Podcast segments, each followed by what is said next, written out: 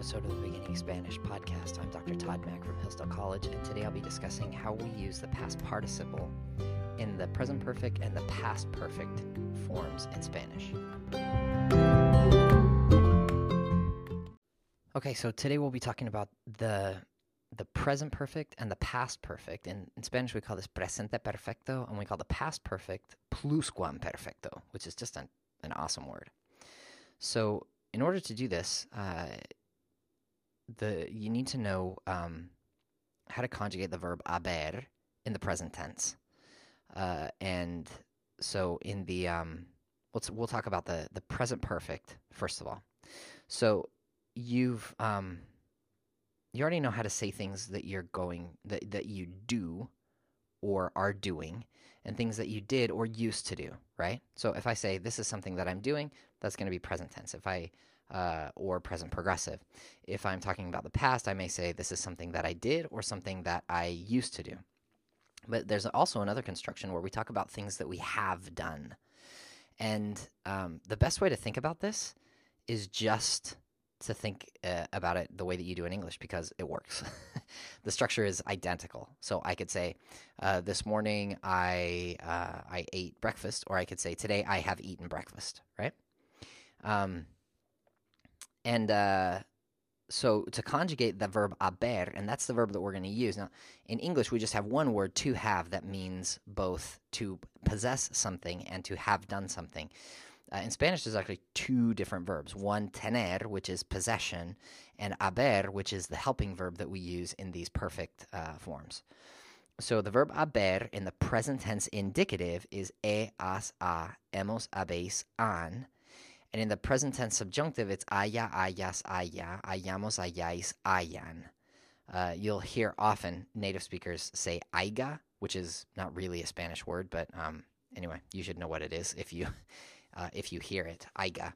Uh, but the word is aya. Aya, ayas, aya, ayamos, ayais, ayan. That's the present tense subjunctive of the verb haber.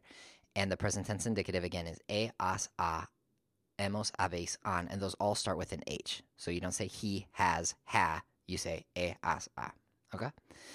Um, and all you're going to do to make the present perfect is you're going to use that verb haber plus a past participle, and that's it. So if I want to say I have eaten, I will say yo he comido. Uh, I have slept, he dormido. We have uh, run, hemos corrido. Uh, now you say, when would you use the subjunctive? Well, you use the subjunctive when you need to, uh, when you have a subjunctive trigger. So um, I could say something like, uh, yo espero que él haya hecho su tarea. Right? Yo espero que él haya estudiado. I hope that he has studied. See that? So I hope that, that's a subjunctive trigger. Uh, espero que. And then the next part, I'm saying, I hope that he has studied. Now, I could also say, I hope that he studied, in which case I would just use uh, the, um, uh, or I could say, I hope that he studies, in that case, I would use the uh, the present tense subjunctive. Espero que él estudie.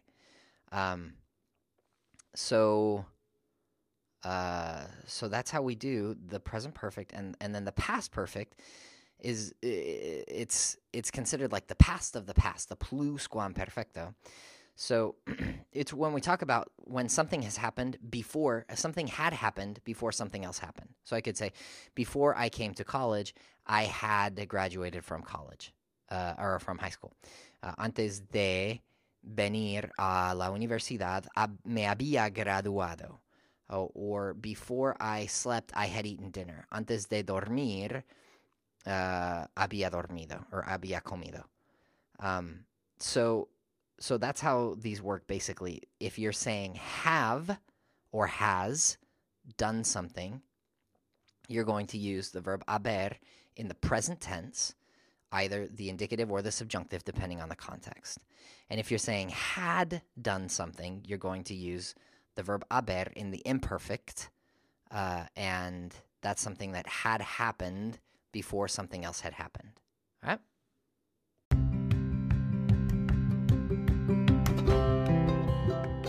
That's it for now. Thanks for listening. If you find this show helpful, I encourage you to go to anchor.fm slash beginning Spanish for a full list of episodes and to support the show financially.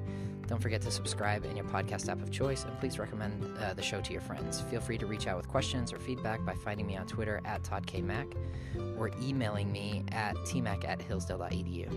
If you enjoyed this podcast, you might also like my other shows. This semester, I have one on philosophy and fiction in modern Spain and one on the hero's journey in masterpieces of film. Until next time, so long.